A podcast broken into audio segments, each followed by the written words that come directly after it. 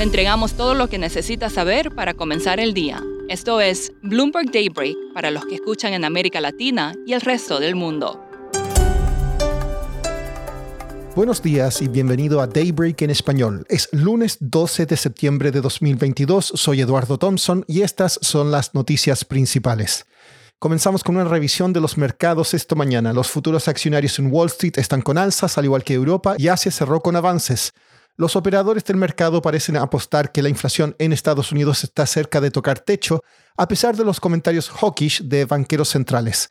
Los bonos del tesoro suben, al igual que el crudo. El dólar se debilita frente a sus pares.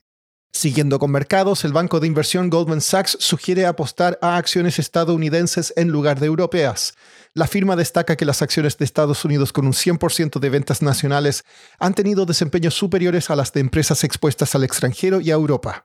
La renta variable de Estados Unidos ofrece un mayor potencial de rendimiento tanto absoluto como ajustado al riesgo que en Europa.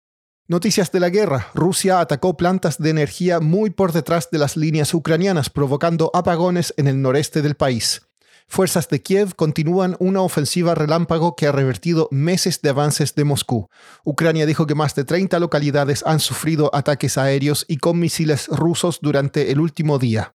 Tenemos una semana activa por delante. Mañana se informa la inflación en Estados Unidos en agosto. El consenso es que los precios acumularon un alza del 8% en comparación con 8,5% el mes anterior. El jueves se informarán las ventas minoristas de agosto. El Reino Unido informará datos de salarios e inflación mañana y el miércoles respectivamente. La producción industrial de la eurozona también estará disponible. El Banco Central chino mantendría esta semana su principal tasa de interés. Twitter celebra mañana una reunión especial de accionistas para votar sobre su venta a Elon Musk. El miércoles, un tribunal de la Unión Europea emite su fallo sobre la apelación de Google a una multa antimonopolio de 4.300 millones de euros por su sistema operativo Android. Y mañana se inaugura la Asamblea General de la ONU en Nueva York. Pasando a América Latina, en Colombia el presidente Gustavo Petro anunció el domingo en Twitter que el país debe reducir los subsidios a la gasolina para aliviar el creciente déficit fiscal. La semana pasada, Oscar Medina, periodista de Bloomberg News en Bogotá, anticipó el tema en una entrevista con el ministro de Hacienda, José Antonio Ocampo. Ministro, hoy el precio de los combustibles en Colombia está altamente subsidiado y el Fondo de Estabilización de Precios tiene un déficit gigante a causa de esos subsidios. ¿Cuál es la solución que tiene el gobierno para esa situación? Ah, estamos comenzando a discutir, eh, digamos, eh, eh, cómo corregir el déficit del TPEC, ¿no?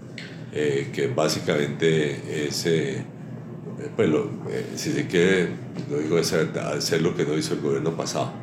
O sea, hay que ir reajustando los, los precios de gasolina y ACPM. Digamos, una preocupación importante es cuál es el efecto de la inflación eh, en las circunstancias actuales, ¿no? Eh, y ese fue el motivo por el cual el gobierno pasado esencialmente no hizo ajustes de precios. Entonces estamos viendo, digamos, si, si se puede hacer y cómo se hace, eh, pero todavía no hay ninguna decisión. ¿Qué espacio adicional tiene el Banco de la República para seguir aumentando sus tasas de interés? El banco no puede ignorar lo que están haciendo los otros bancos a nivel internacional, porque no resulta que perdemos perdemos recursos, ¿no? perdemos capitales.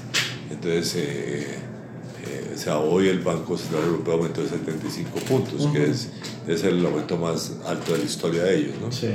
Eh, la Reserva Federal, yo diría que va a aumentar por lo menos 50 puntos de pronto de 75. Entonces, todo eso hace que la decisión del Banco de la República sea más compleja. O sea, no solamente el efecto que tenga sobre la inflación, sino que está pasando a nivel internacional con las tasas de interés. No las puede ignorar, el Banco de la República no las puede ignorar. En Brasil, Lula da Silva da señales de una política moderada si es elegido presidente en octubre.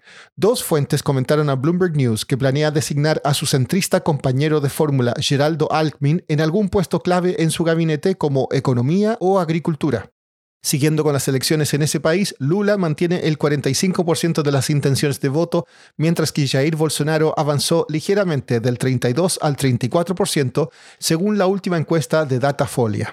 En Chile, la desaprobación al presidente Gabriel Boric saltó del 54 al 60% justo antes del plebiscito constitucional, según la última encuesta de ECADEM. La mitad de las personas consultadas apoya un nuevo proceso constitucional, mientras que el 46% dijo que prefiere reformar la Carta actual. Por último, en el Reino Unido, el apicultor oficial de la realeza británica ha informado a las colmenas de la muerte de la reina Isabel II y del ascenso al trono de su hijo Carlos III. Esto es por una superstición de que si no se avisa a las abejas de un cambio de dueño, éstas dejarán de producir miel, abandonarán la colmena o incluso morirán. Eso es todo por hoy. Soy Eduardo Thompson. Gracias por escucharnos. Para conocer todas las noticias que necesita para comenzar el día, revise Daybreak en la app Bloomberg Professional, donde puede personalizar las noticias que desee recibir. También puede suscribirse a la versión solo audio en Spotify, Apple Podcasts o la plataforma de su preferencia. Eso es todo por hoy. Escuche de lunes a viernes Bloomberg Daybreak.